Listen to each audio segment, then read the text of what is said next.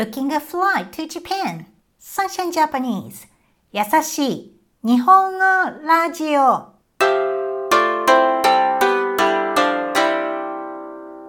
世界中のメイトの皆さん、こんにちは。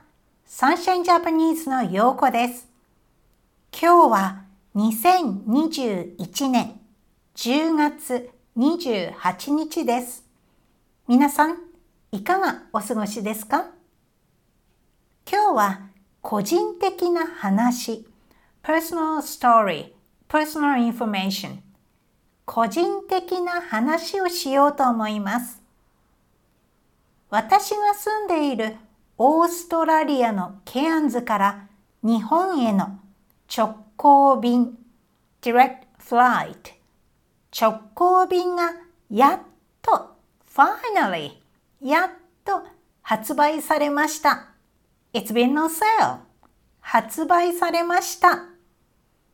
2020年3月に日本に行く予定でした。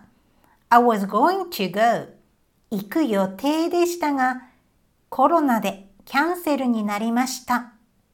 ちょうど exactly ちょうど2年後の2022年3月のフライトを予約しました。2年。長かったです。日本の家族も喜んでいます。まだフライトを予約できただけで本当に日本に行けるかどうかわかりませんが、一歩 one step 一歩前進。Moving forward 前進です。3月には母の誕生日もあって一緒にお祝いできるので嬉しいです。あと4ヶ月4 months 4ヶ月少しでも even a little bit 少しでもコロナの状況 conditions, circumstances 状況が良くなりますように。